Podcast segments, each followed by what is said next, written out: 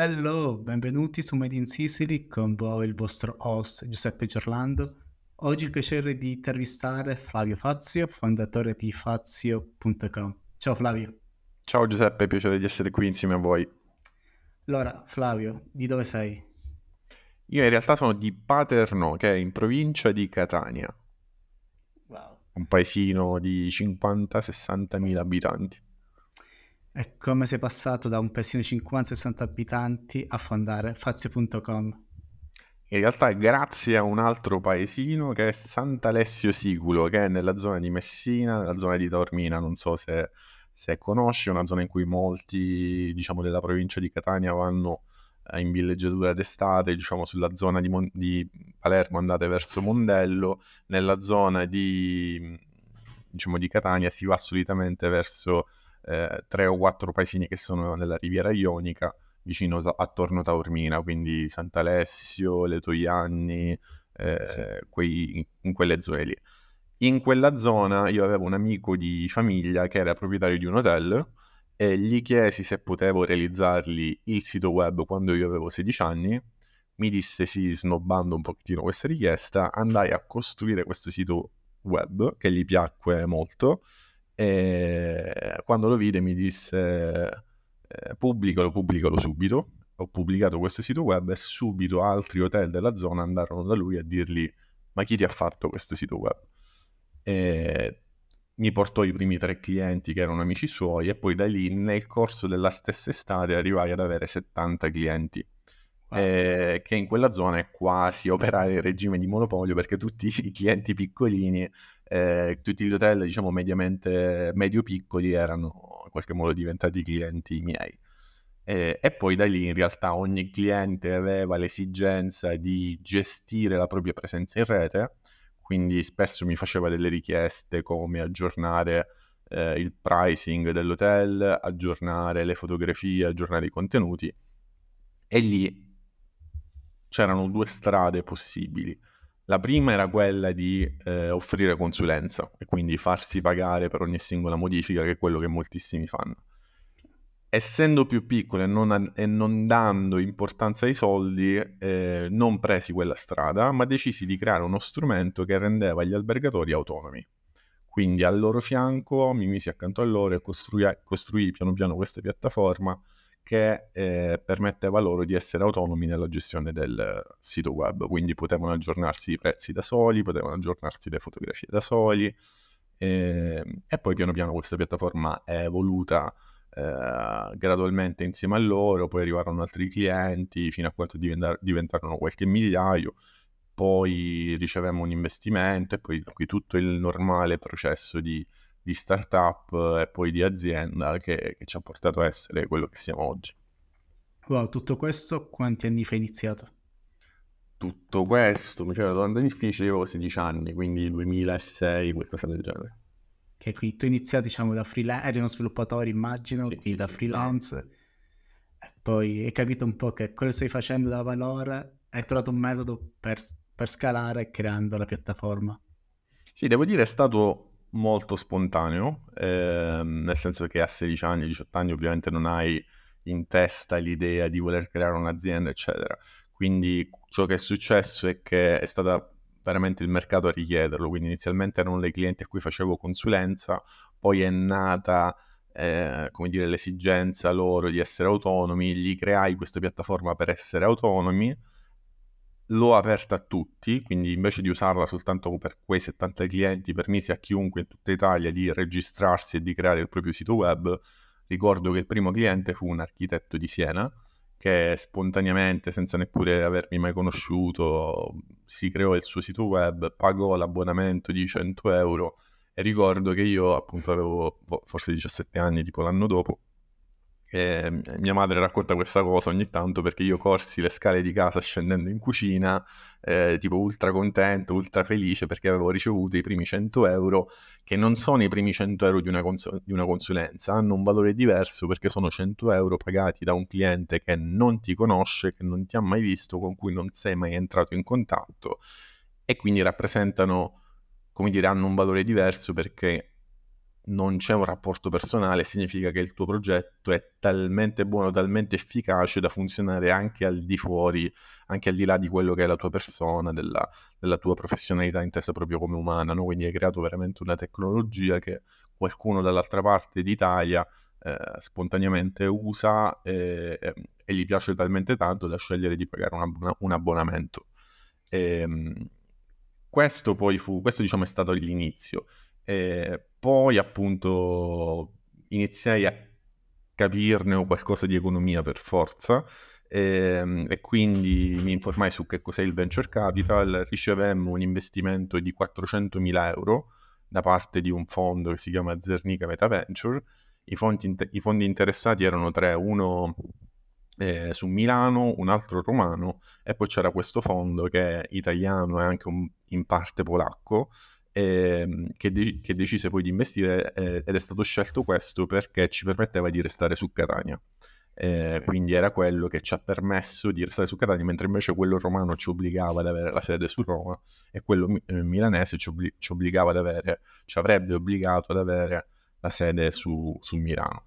Eh, tra l'altro su questo una congettura, una, diciamo un, aneddoto, un aneddoto importante da, da, raccontare che tutti questi tre fondi erano interessati, ma nessuno concretizzava mai la proposta, no?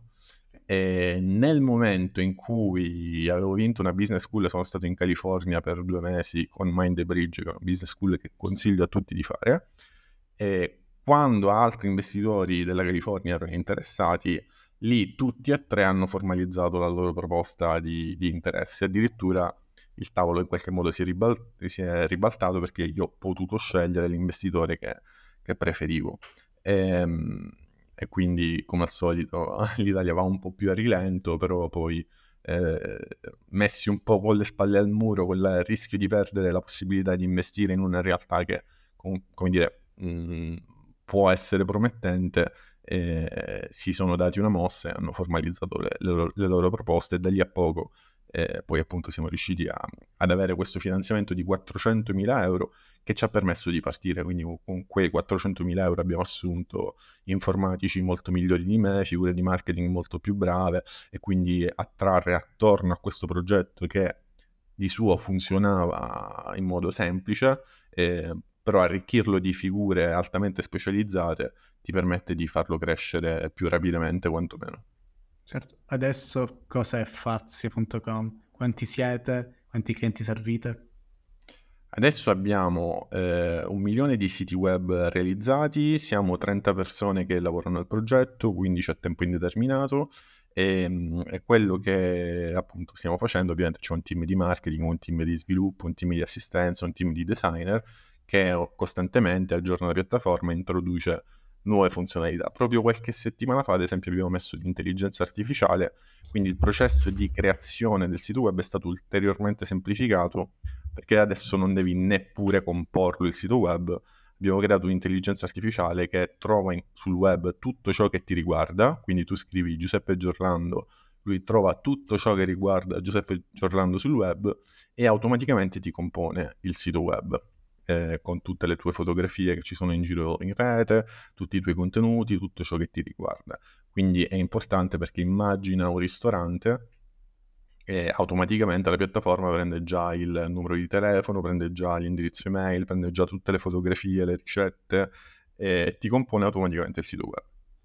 Se qualcosa non ti dovesse piacere, puoi usare la piattaforma per ulteriormente fare eh, modifiche, quindi andare a togliere una foto che magari non ti piace, andare a personalizzare un contenuto testuale che magari trovi eh, da, da, migliorare, che magari vuoi migliorare. Questo naturalmente rappresenta un ulteriore step di semplificazione. Certo, okay. devo provarlo sicuramente, ho letto il vostro ultimo PR su Forbes, mi sembra, certo. della, diciamo, della, diciamo, si parlava proprio di questo. Esatto. E com'è dalla Sicilia competere con queste grandi aziende nordamericane, se posso fare i nomi, Squarespace, sì, certo. forse Shopify, che hanno milio- centinaia di milioni di investimenti, sono anche pubblici. Com- sì, allora ovviamente è più difficile, ehm, cioè tutte le aziende siciliane, ma in tutti i settori un pochettino andrebbero, come dire, anche soltanto se vuoi, simbolicamente ringraziate per il fatto di stare qua, anche perché se tu hai un bar, una pasticceria, in qualche modo, per forza di cose, la tua attività è legata al territorio e quindi eh, non hai una scelta, no? Cioè, sei immerso in un territorio che comunque ti dà tanto. Quando invece sei un'azienda di consulenza, di informatica, di qualcosa di intangibile, di beni immateriali, in realtà puoi farla eh, nascere ovunque, puoi farla nascere in uh, paesi come eh, i Paesi Bassi dove la tassazione è agevolata, puoi farla nascere in Irlanda, puoi andare in California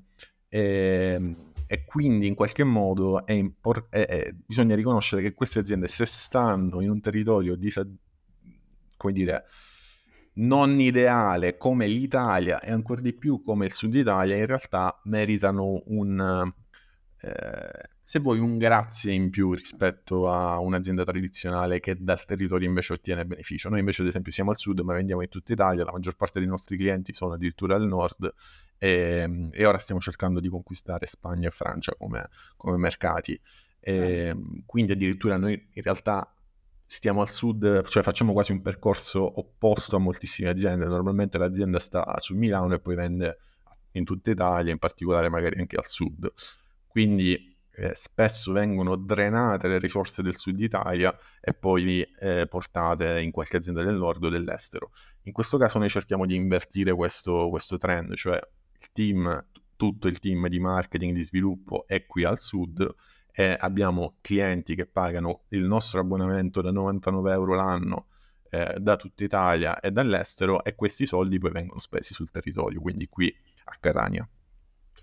E, ehm, si dice spesso che ci sono elementi negativi, è vero, però la cosa che abbiamo imparato è imparare a usare gli elementi positivi. Eh, uno degli elementi positivi, ad esempio, è quello che, eh, essendo in, in, Sicilia, c'è un minor turnover dei manager.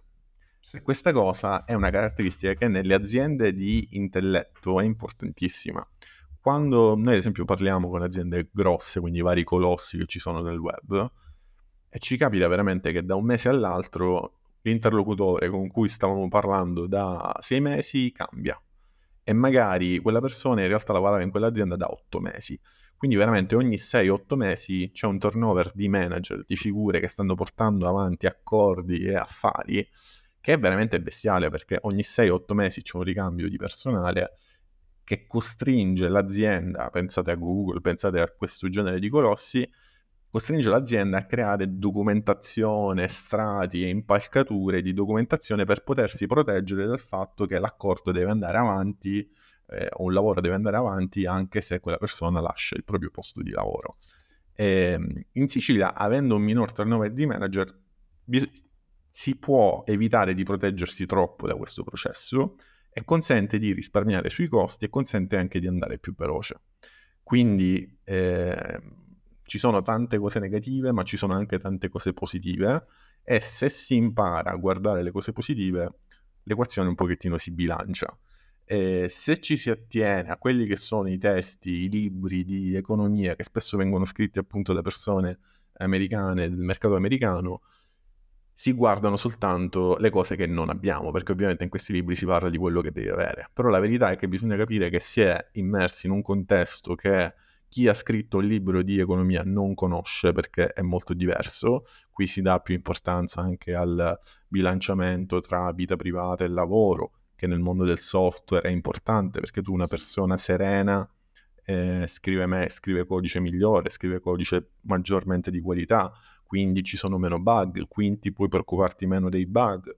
Quindi in realtà ci sono tanti, eh, come dire, aspetti positivi da, da valorizzare e da utilizzare. E questo è anche il motivo per cui non abbiamo mai lasciato la Sicilia, nel senso che eh, cerchiamo di combattere ciò che ci danneggia, però amplifichiamo ciò che sappiamo essere un cavallo di battaglia che abbiamo in quanto siciliani. No, so benissimo quello che parli.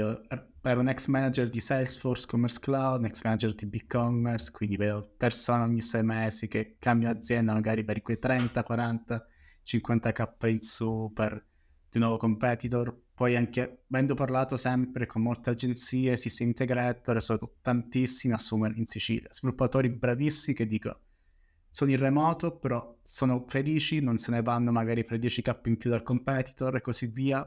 Quindi c'è tantissimo, tantissimo potenziale in Sicilia per, per, avere, per avere impiegati o no, comunque di top aziende tecnologiche. Proprio per i motivi è molto, diciamo, paghi un po' più, forse una crescita più lenta, però guadagni stabilità. Sì. Quindi adesso i vostri piani sono quelli di, credo, di, di espansione un po' in Europa, Francia, Spagna. Volete fare tutto sempre da Catania oppure volete aprire anche uffici un po' in loco? Allora, il tema degli uffici in realtà lo, lo, vorremmo bypassare, quindi vorremmo evitare di avere queste voci di costo, quindi a meno che in futuro per un qualche motivo che oggi non vediamo diventi necessario avere una presenza fisica sui vari territori, eh, in quel caso probabilmente si procederà con una sede, però la verità è che il nostro settore è completamente dematerializzato e quindi si può tranquillamente fare, soprattutto, un, soprattutto nelle prime fasi, eh, si può tranquillamente fare a meno di, di, aprire delle sedi fisiche lì. Quindi il tema è eh, avere delle persone specifiche su quei mercati, eh, ad oggi non ne abbiamo stanziate tantissime, quindi veramente una o due persone su ogni mercato, ehm, che tra l'altro che nel frattempo fanno anche altro, man mano che questi mercati cresceranno avranno un team dedicato al mercato francese, un team dedicato al mercato eh, spagnolo, ma anche gli altri, e, ehm, come dire, senza, sarà un percorso come dire, di crescita organica su cui non abbiamo particolari appunto piani di apertura di una sede lì, eccetera, perché sarebbe soltanto una voce di costo che certo. non giustifica probabilmente l'investimento. No, sì, ha totalmente senso. Si può sempre lavorare in remoto, aperto mercati in Italia per aziende americane e così via. Più ne abbiamo sono persone che fa, penso avere persone prettamente commerciali, marketing, viaggeranno tutto il tempo e non hanno veramente bisogno di, di un ufficio. Sì, semmai un problema che in questo vediamo è che le figure che possono lavorare all'internazionalizzazione come dire, se sei, comunque devono essere interne al team, e se sei in una città eh, come Milano o come Parigi, eccetera, è facile che ti trovi l'italiano che lavora lì, e che ti può aiutare a internazionalizzare. Stando in Sicilia è vero che lo trovi il francese, lo spagnolo che lavora nel tuo settore, che può venire a lavorare con te, però spesso è una figura che è in Sicilia per viaggi o per vacanza, no? È difficile trovare il francese bravo in internazionalizzazione che si trova qui perché lavorava per un'altra azienda e tu magari lo porti nella tua. E questo è uno scoglio, diciamo, che stiamo, che incontriamo da anni nel momento in cui proviamo a internazionalizzare, e quindi dobbiamo risolvere. Quindi per adesso siamo con figure che non sono perfettamente adatte al, al piano di internazionalizzazione, infatti è un processo che sta andando un po' lento però su questo lo possiamo ottimizzare banalmente appunto come dicevi tu riuscire a trovare delle figure che da remoto quindi che non sono a Catania ma che dalla Francia, dalla Spagna ci possono aiutare a, a innescare meglio questo processo che è già in piedi però non, non, ha l'accelerazione cioè io personalmente non sono soddisfatto dei risultati che stiamo ottenendo e questo un ulteriore step potrebbe essere fatto appunto con delle persone che eh, lavorano banalmente da, dalla Francia e dalla Spagna senza comunque aprire, cioè da casa loro, senza aprire una sede fisica. Hai detto che comunque un pivot, un po' ispirazione della tua carriera è stato quei due mesi di business school in California. Cosa hai imparato là?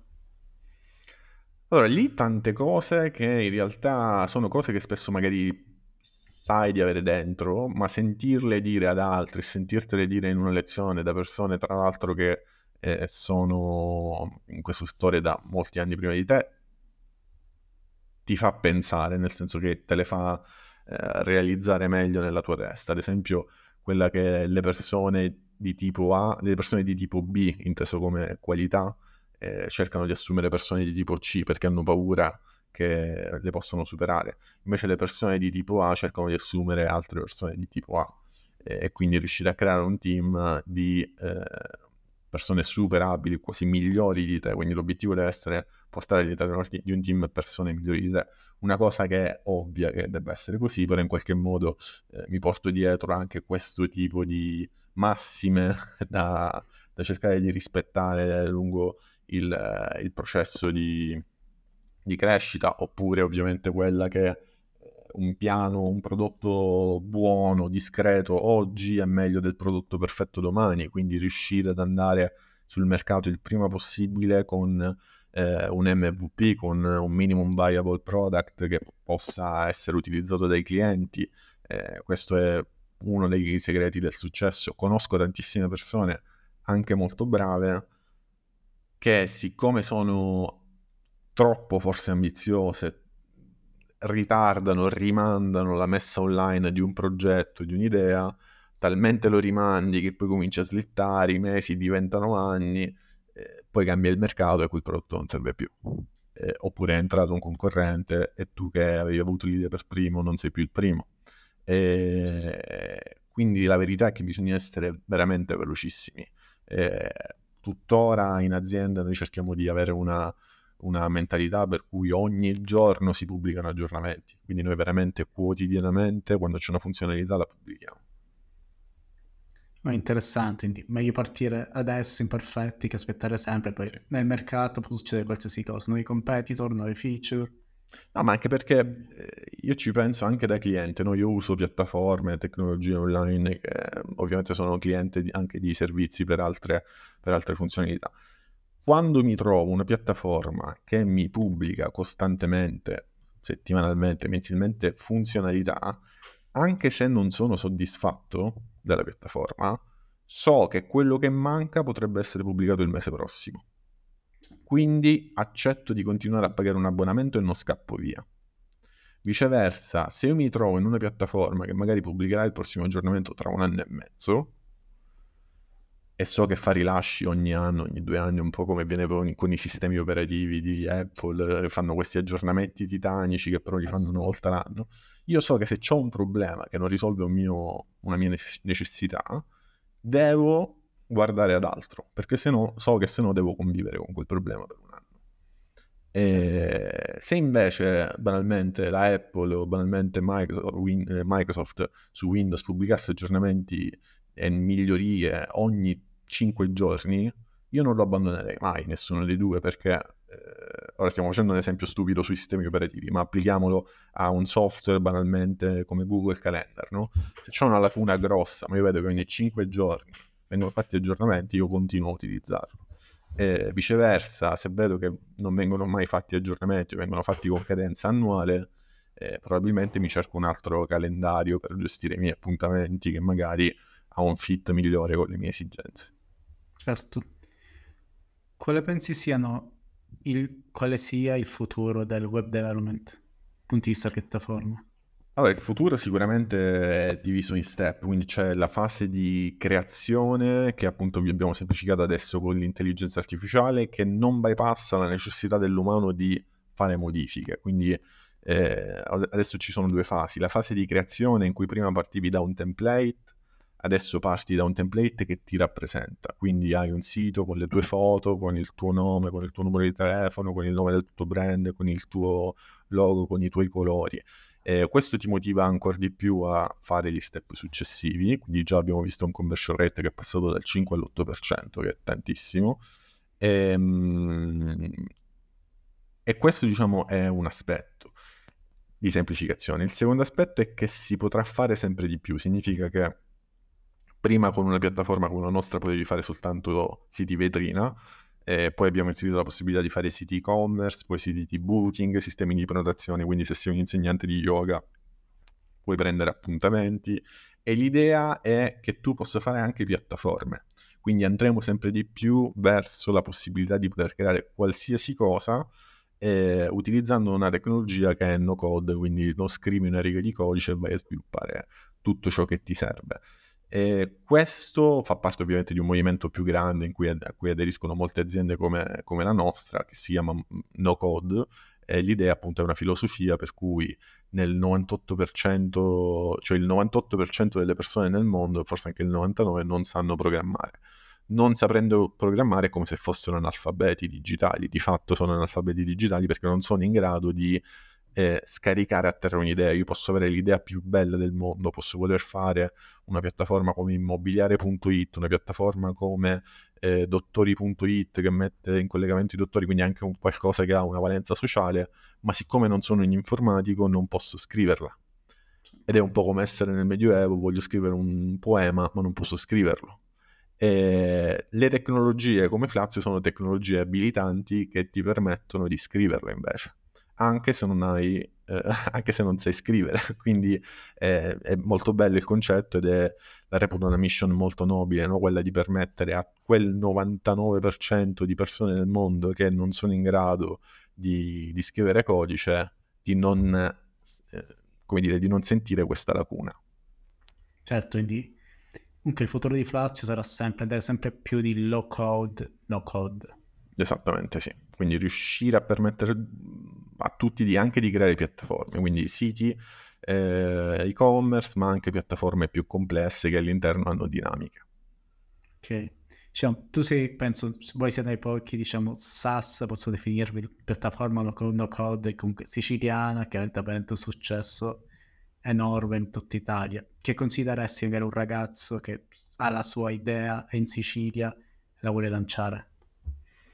È probabilmente quella di non cercarla a tutti i costi, cioè una, una cosa che si vede oggi è quella di, di, di, avere un risultato, si cerca un risultato immediato, no? Invece appunto pensando anche a come è partito il progetto Flazio, se, se, se ricordi ti ho, ti ho, raccontato che è partito da tre clienti, che poi ne hanno portati altri sei, che poi ne hanno portati altri 15, eh, tutto fatto non con un'idea di business, ma proprio per il piacere di, di, di aiutare quelle, quei 70 albergatori nella zona di Taormina. E non, non, era un'idea di business, non mi aspettavo nessun risultato. Eh, quindi come avviene nei rapporti personali dove forse il problema spesso sono le aspettative, eh, anche qui probabilmente c'è da fare una cosa semplicemente per amore, per il piacere di farla, quindi fai ciò che ti piace. Eh, facendo così, prima o poi andrai a... saranno i clienti stessi a dirti qual è l'esigenza di mercato. E, e una volta che tu risolvi un'esigenza di mercato, quindi sei utile al mercato, eh, poi avrai dei clienti che ti cercano dispera- più o meno disperatamente a seconda di quanto è efficace la tua idea. Quindi il consiglio è quello di non, non, non sedersi al tavolo cercando di eh, arrovellarsi il cervello su quale possa essere il, il Facebook di domani, ma l'idea è di sporcarsi le mani su un qualche progetto che, che ti piace e prima o poi può, può evolvere in qualcosa di, di grosso. Come lo vedi adesso un po' l'ecosistema startup in Sicilia? So, Catania è molto più avanti rispetto ad, altri, ad altre città siciliane. Cioè, un ragazzo a chi dovrebbe ha un'idea, ha in mente, vuole vuole chiedere aiuto, mentorship, quali sono un po' le, le risorse che può attingere qua nel territorio?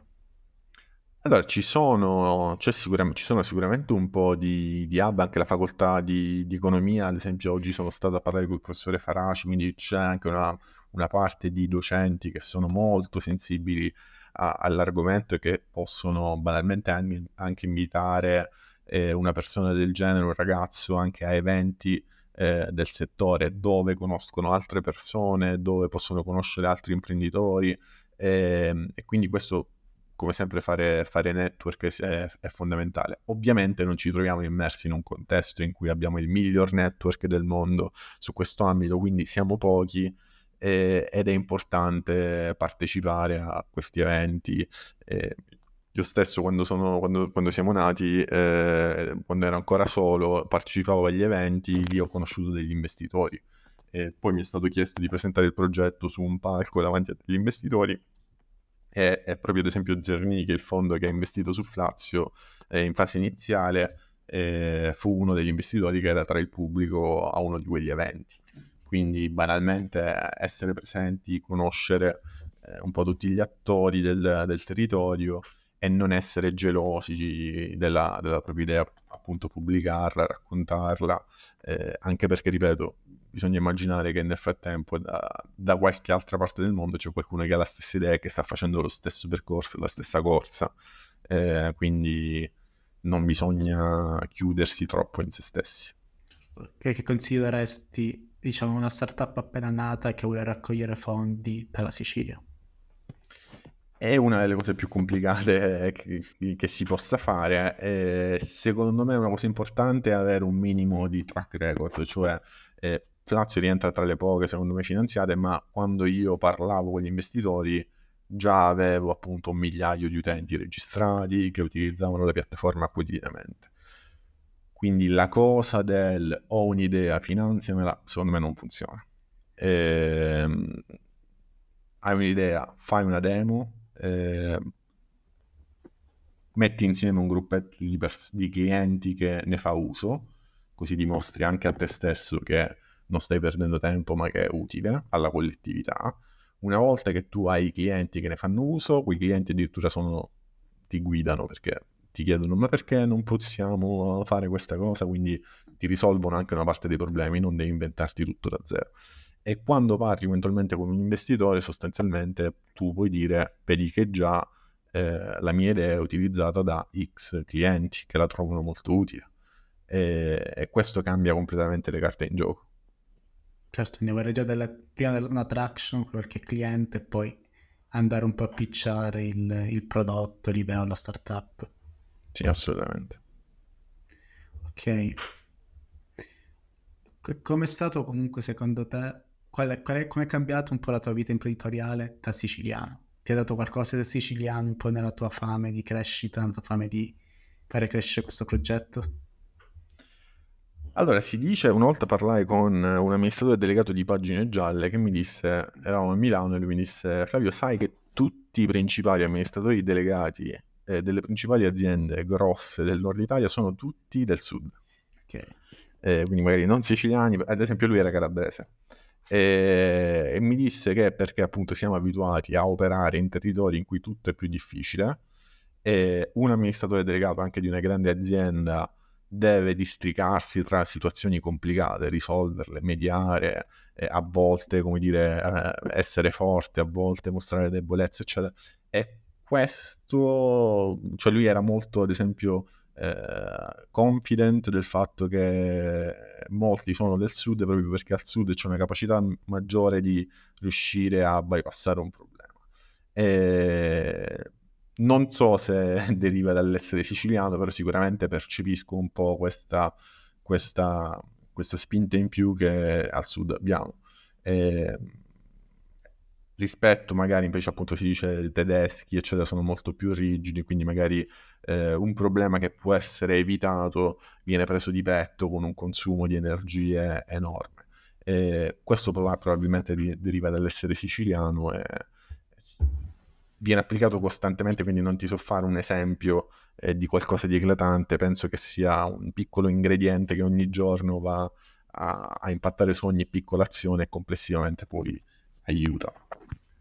Certo, comunque sia molto Di contro non abbiamo i capitali, cioè nel senso che i miei concorrenti, tu ne citavi alcuni, hanno avuto finanziamenti da 400 milioni, eh, quindi eh, anche se magari hanno minor creatività e ovviamente ne hanno meno anche perché sono diciamo il ricevere quei finanziamenti ti porta a dover efficientare meno eh, usare meno l'ingegno per farti bastare per efficientare ogni singolo euro. E, ehm, quindi noi fa, probabilmente facciamo anche questo tipo, usiamo questo tipo di ingegno che aguzziamo proprio perché operiamo in un, in un contesto in cui c'è scarsità di, di risorse in generale. Certo, sappiamo fare magari meglio con molto meno rispetto a questi grandi esatto. colossi americani che magari si possono concedere di sperperare soldi, fare test, assumere 100 commerciali che chiamano ogni giorno a mille persone per trovare clienti. Chi sono imprenditori web di cui ti ispiri di più? Beh, vabbè, quelli diciamo americani, quindi classici, sicuramente Elon Musk, Mark Zuckerberg, sono quelli là che un po' segnano l'infanzia, un po', eh, un po' di tutti. Ultimamente c'è il CEO di Microsoft che sta facendo, sta facendo scuola, eh, non mi faceva particolare simpatia quando eh, dopo Bill Gates ci fu Balmer e poi ci fu Satya Nadella eh, inizialmente entrambi non mi facevano particolarmente emozionare, però effettivamente se uno guarda gli ultimi dieci anni di Microsoft sembra che non abbia sbagliato d'azione. Sì. Eh, quindi questo tipo di, di, figure sicuramente rappresentano un esempio. Eh, ce ne sono alcuni più piccoli che non si conoscono e che sono anche italiani, ad esempio quello che fece un corso, eh, una lezione in quella business school di cui ti, ti parlavo, si chiama eh, Fabrizio Capobianco uno, e, ehm, e l'altro, devo ricordarmi il nome, eh, mi diedero appunto tutta una serie di input come quello che ti dicevo appunto le persone di tipo A assumono persone di tipo A oppure è meglio pubblicare oggi un prodotto imperfetto piuttosto che pubblicare domani il prodotto perfetto. Eh, sono tutte persone comunque che eh, ti lasciano un'idea che rappresentano sicuramente dei, dei modelli da, da, seguire quindi non ne ho un particolare da, da dirti eh, leggo molto le varie testate e poi da ognuno prendi un po' quello che, che è affine, che si applica diciamo ai problemi che stai vivendo in quel momento e che senti particolarmente tuoi. Certo, volevo chiederti qual è la tua giornata tipo da, da amministratore delegato di un'azienda tech? Il tuo ruolo adesso è più prettamente commerciale, più interno? Allora, no, nel senso che io agisco un po' come fossi, penso che il ruolo debba essere quello di un jolly, quindi eh, io in ufficio non so quello che farò. Eh, a secondo vari, delle varie aree, eh, se sono libero cerco di efficientare un'area che percepisco che ha margini di efficientamento, quindi quel giorno posso andare sul marketing, sul commerciale, sullo sviluppo. E se invece c'è un problema concreto in qualche area mi occupo di quello, se c'è necessità di eh, rinforzare un'area perché magari ci, c'è una scadenza o ci sono robe particolari, vado anche a operare, eh, quindi in modo operativo su, su una particolare, appunto come, come, fosse un jolly. Questo ti permette, anche dopo 12 anni ora sono, eh, di sapere anche in modo capillare cosa succede al, a livello anche più basso, quindi a livello proprio atomico dell'azienda. E l'altra cosa è quella, la necessità di creare, io le chiamo impalcature, no? robe che fanno andare più veloce l'azienda. Quindi spesso c'è un problema, eh, e magari quello che mi piace, mi piace aiutare i team interni all'azienda a creare delle sovrastrutture, delle impalcature che poi gli permettono di andare più veloce. Quindi banalmente semplici modi di rappresentare i dati, semplici modi di eh, organizzare il lavoro che permettono di, di poi scalare maggiormente e di avere meno problemi loro. Tu sei l'unico fondatore anche dei co-founder, magari dei co-founder di seconda generazione che hai assunto in seguito? No, il fondatore sono io insieme a mia sorella Elisa, eh, che però poi è uscita diciamo, da, dall'azienda, poi lei è diventata mamma, ha dedicato sempre meno energia al progetto, quindi poi abbiamo iniziato anche un po' a avere qualche screzio legato appunto che io continuavo a mettere un sacco di energia, lei invece era un po' più nella fase in cui eh, voleva appunto dare più tempo alla propria vita privata, quindi poi eh, per evitare appunto che nascessero, per evitare che i problemi sconfinassero sulla parte personale, e poi appunto ci siamo divisi, eh, anche perché il suo apporto in fase iniziale era, era, era, stato appunto per aiutarmi nella parte di gestione burocratica dell'azienda. Quindi il progetto nasce dalla parte tecnica e io nel 2011 gli chiesi a, chiesi a mia sorella mi aiuti a gestire tutta la parte burocratica perché così io posso continuare a concentrarmi nella parte tecnica.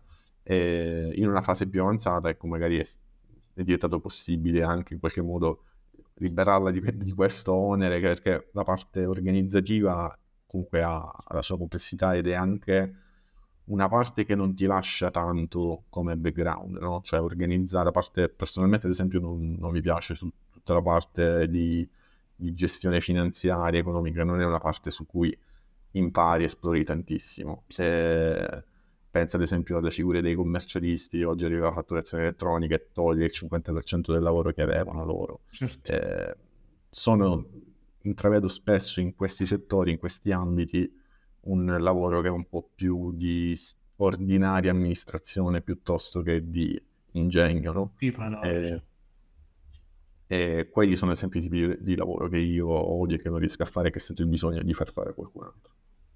E ti sei, dopo diciamo l'uscita di tua sorella, ti sei circondato di, alt- di altre persone, diciamo. Tutte figure, sì. Orde, sì, sì. Ma banalmente quella è un'area che ha costruito lei, quindi vari consulenti e figure che eh, in qualche modo possono sostenere l'azienda, quindi banalmente il commercialista giusto, la figura interna che si occupa dell'amministrazione giusta, eh, sono le figure che una volta che poi ci sono non è più necessario stare dietro a tutti questi processi. In fase iniziale invece era tutto da costruire, quindi era tutto da capire banalmente come, come facciamo le fatture nel nostro settore, come facciamo le note di credito, Eh, io tra l'altro avevo tipo 19 anni quando, quando è nata l'azienda, quindi per me anche cos'è, cos'è l'IVA? Cioè, questo tipo di domande io facevo. Poi hai parlato che di testate giornalistiche, blog, quali sono quelli che segui più spesso? E testate giornalistiche TechCrunch, sicuramente quella che leggo di più. E poi di italiano, vabbè, il Sole 24 Ore penso sia l'unico ormai che pubblica qualcosa di, di, di interessante. E quindi TechCrunch e Mashable in realtà sono le due che leggo okay. più, più, spesso. Poi in realtà in rete ce ne sono tantissime. E faccio tantissimo uso di LinkedIn, nel senso che da, da, quando, dal 2010 in realtà aggiungo su LinkedIn mi circondo di persone che siano appunto fondatori di startup, eccetera. Quindi anche gli articoli che pubblicano loro, anche da varie testate, sono spesso interessanti. Eh, rispetto ad altri social network in realtà in cui trovo un sacco di spazzatura LinkedIn è l'unico in cui magari comincio a leggere e poi l'articolo dopo è interessante l'articolo dopo è ancora interessante sì. E faccio veramente fatica a staccare eh, perché in realtà dipende un pochettino dal network che, che hai creato e tendenzialmente tutti pubblicano dati, statistiche e, e ognuno ti spinge a fare una riflessione. Quindi quello è diciamo il principale luogo in cui prendo dati, quindi un po' più istituzionali da TechCrunch, un po' più destrutturati da LinkedIn. Si è voltato pure da qualche anno anche il feed di Twitter, che se ti circondi di top imprenditori, top magari venture capital, cioè il tuo feed ha molto molto valore. Anch'io faccio lo stesso, penso forse non più su LinkedIn, ma più su Twitter o, su Twitter. X, come si chiama adesso, che mi che giro per le notizie, con gli articoli che leggo un po' di più. Sì, sì, sì. Invece, Infatti da... si parla tanto del fatto che loro stiano più diventando dei centri media piuttosto che dei social network. Anche perché esatto. per garantire contenuti spesso fanno dei filtri che vanno a, a, fare un po' il ruolo che fa il capo redattore all'interno di un giornale e questo di fatto li rende più un centro media che un social network. Sì. In pratica una delle piattaforme di affiliate di... è una cioè, per pubblicizzare testate, articoli, che poi comunque porta win-win per tutti, visto se noi soffriamo comunque di contenuti di valore. Da, da CEO, da founder, qualche abitudine o detta American habit particolare che ti fa, pensi ti abbia portato al successo, che ti fa stare un po' sano di mente ogni giorno?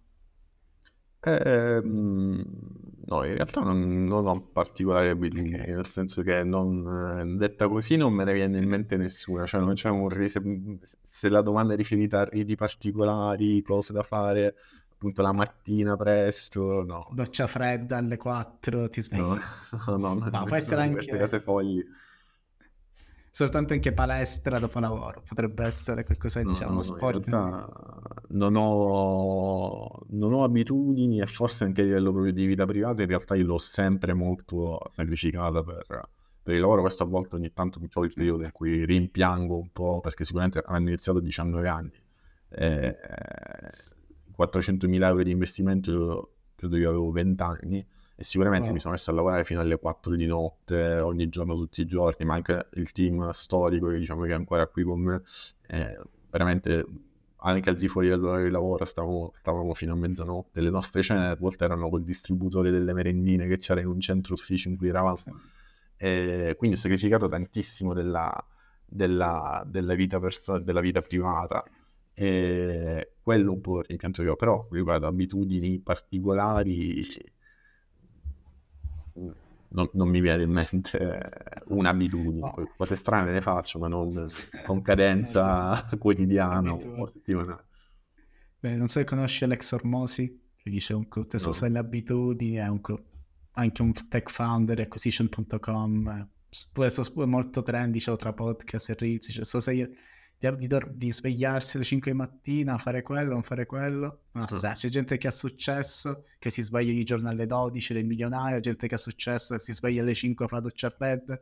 Fai quello che devi fare però senza nessuna regola. Più ti metti in regola, più limiti la flessibilità che hai da imprenditore per, diciamo, lavorare duro. Sì, poi quello che vedo probabilmente anche in base alle stagioni, in realtà vedo anche un po' le esigenze, appunto gli orari a cui ti svegli, cambiare, quindi la regola, appunto come stai dicendo tu, forse addirittura può anche po'. Eh, io semmai appunto mi lascio guidare molto dal, dal corpo, cioè tipo se, se, se, devo dormire dormo, se devo fare una cosa sono talmente gasato che faccio le 5 di notte, nel senso che ho un'idea, e mi lascio proprio guidare da questo, non ho la cosa del sono le 11 di sera, devo andare a dormire o eh, sono le 7, quindi mi devo svegliare. Eh, cioè, è tutto un po' guidato dal flow che hai giornalmente. Sì, e, e questo in realtà, siccome penso che quando siamo bambini in realtà funziona così, eh, credo che sia una delle cose da, da, poter rispettare, anzi cerco di spingerla anche nel team, questa filosofia del conta poco l'orario, conta, conta più l'idea e l'energia che mettiamo nelle cose. Certo. E... Ah, tu ancora sviluppi?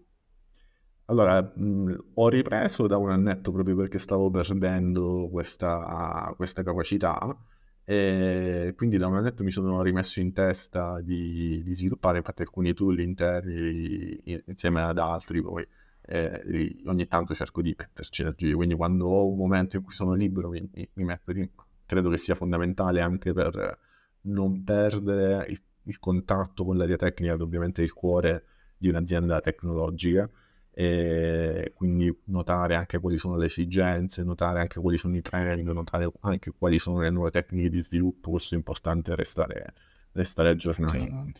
Sì, infatti. Ciao, se sei sia CEO sia CTO insieme, penso sei inarrestabile. Sì, è importante. No, CTO adesso, adesso è Alessio Cantarella, che io sono stato CTO diciamo per un periodo, e ehm, Alessio Cantarella, che tra l'altro una figura se ti dovesse capitare per un podcast successivo te lo okay. consiglio anche perché lui ad esempio ah, ha lasciato. Microsoft ed è venuto a lavorare da noi, quindi ha fatto tutto il percorso ah. di carriera e sono, sono, felice che sono riuscito a tirarmelo eh, da Microsoft e portarlo qui. E anche lui ti può parlare tanto del bilanciamento vita-lavoro perché ad esempio è una cosa che qui ha una serenità che Microsoft non aveva. Eh, nel senso che è un'azienda sicuramente che ti strizza fi- fino all'osso e più o meno tardi tutti se ne accorgono e, e poi infatti c'è il turnover di cui parlavamo prima in tutti questi, questi colossi no? e, anche la valenza che hai adesso da noi il CTO in un'azienda come Microsoft probabilmente era il dipendente numero 42.000 e, sì quindi anche la libertà che hai nel ti viene un'idea, la vuoi scaricare a terra, vuoi vederla diventare realtà, vuoi vedere un progetto, una funzionalità diventare realtà, qui tempo due settimane la vedi online e vedi già i clienti utilizzarla. Eh, in Microsoft non hai voce in capitolo, eh, quindi bisogna essere bravi a notare i pro e i contro e forse uno dei problemi che ci sono in Sicilia, questo dipende dai professori e dai giornalisti, che c'è molto piangersi addosso e quindi molti vanno via, eh, si fanno sfruttare dalle aziende estere per poi ritornare quando è troppo tardi, quando hanno 50 anni. Mm, e certo. A me sono capitati colloqui di gente anche poco furba perché me lo dice il colloquio, di gente che mi dice no, io sono stato a Londra, ho lavorato una vita, adesso basta, quindi voglio tornare in Sicilia. Naturalmente da, da impresa che sta facendo il colloquio dici vuoi venire a rilassarti qui, cioè, no. abbi almeno la furbizia di non dirlo. E, ehm, però è un trend, cioè eh, gente che appunto all'estero accetta qualsiasi cosa, si fa distruggere di, di, lavoro e poi torna con l'obiettivo di, di rilassarsi, quando invece ha molto più senso che tu scommetti su un cavallo, scegli un'azienda con cui, di cui sposi i valori, scegli un'azienda di cui certo. sposi la mission, eh, scegli un'azienda con cui ti trovi bene con il team e cresci insieme a quella. Eh, ah, noi persone che sono con noi da 12 anni. Wow. Eh, infatti invece di dire voglio rilassarmi, che voglio costruire, voglio avere più... Cioè, voglio yeah, costruire cose e lanciare lavorato, cose. Hai lavorato per una società di consulenza che magari ogni giorno ti ha mandato da un, da un cliente diverso, ogni giorno sì. ti devi studiare il caso del cliente di domani, fai questa vita per uh, 8 anni, 10, 9 anni, poi non ce la fai più. Certo, certo. No, penso tu, tutti noi abbiamo amici del genere, no? Ho lavorato 20 anni a Londra, investment banking e poi diciamo, ne dimostro, dimostro qualche anno in più di quanto ne dovrebbero dimostrare. Visto che hai preso il discorso, diciamo, dei colloqui, tu cosa cerchi in una persona quando la devi assumere? Allora, cerchiamo la logica. Quindi facciamo mm. fare dei test di logica, non facciamo fare più manco test di sviluppo, okay. perché abbiamo visto che appunto lo, lo sviluppo, il codice, i linguaggi lo, lo, lo insegni, lo, puoi plasmare in qualche modo. Mentre invece la logica è l'unica cosa che sulle persone illogiche non riesce a migliorare. E quindi appunto sottoponiamo problemi tipo c'è una strada che è larga 20 metri, eh, c'è una rana che fa un salto di un metro e mezzo, quanti salti, robe di questo tipo. E, ehm, che è importante diciamo, essere sicuri che davanti a una persona logica. Se hai del team persone logiche non avrai mai problemi. Perché certo. anche problemi di tipo tra persone nel team, se le persone sono logiche, arrivano a una conclusione che è logica. Sì, se invece una delle due persone che sta litigando non è logica, tu puoi dire qualsiasi cosa, quella persona sfugge alla logica normale delle, delle cose. Sì. Quindi la logica è l'unica cosa a cui facciamo attenzione.